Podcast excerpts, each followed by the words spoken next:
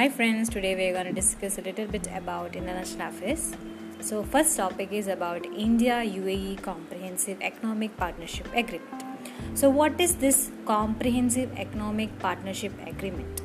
So this CEPA is likely to benefit about 26 billion dollar worth of Indian products that are currently subject to 5% import duty by UAE and UAE is India's third biggest trade, trading partner behind US and China. So, what are the provisions in this partnership between India and UAE? First thing is that there's around 90% of the products were exported from India to UAE will attract zero duty and it provides for a permanent safeguard mechanism, automated registration and marketing authorization of Indian generic medicines and uh, only after once they're approved in developed countries and it has also stringent rules of origin reflecting the uh, requirements of substantial processing up to 40% value addition. So what this rules of origin what is this rules of origin?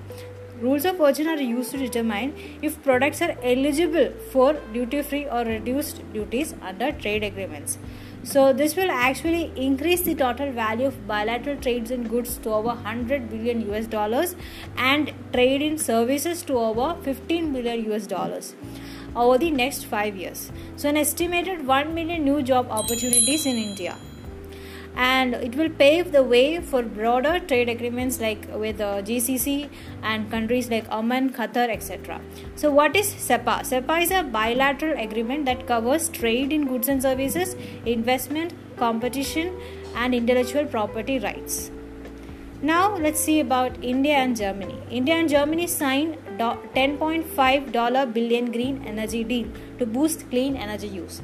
In the sixth intergovernmental consultation plenary session in Berlin, conducted uh, concluded with India Germany signing the SDGs establishing green and sustainable development partnerships. So it aims to intensify the bilateral and triangular and multilateral cooperation. So this climate targets declared by India and Germany during COP26 in Glasgow climate culminate in 2030.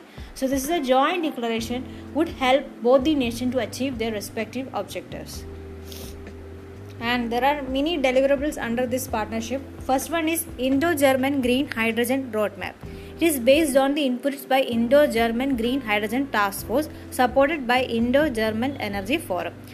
Establish an Indo German renewable energy partnership with focus on innovative solar energy and other renewables.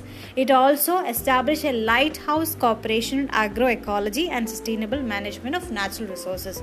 It also deepened the cooperation restoring forest landscape under the Bonn Challenge. Furthering collaboration on green energy corridors. Example, Leh Haryana transmission line and project of carbon neutral Ladakh.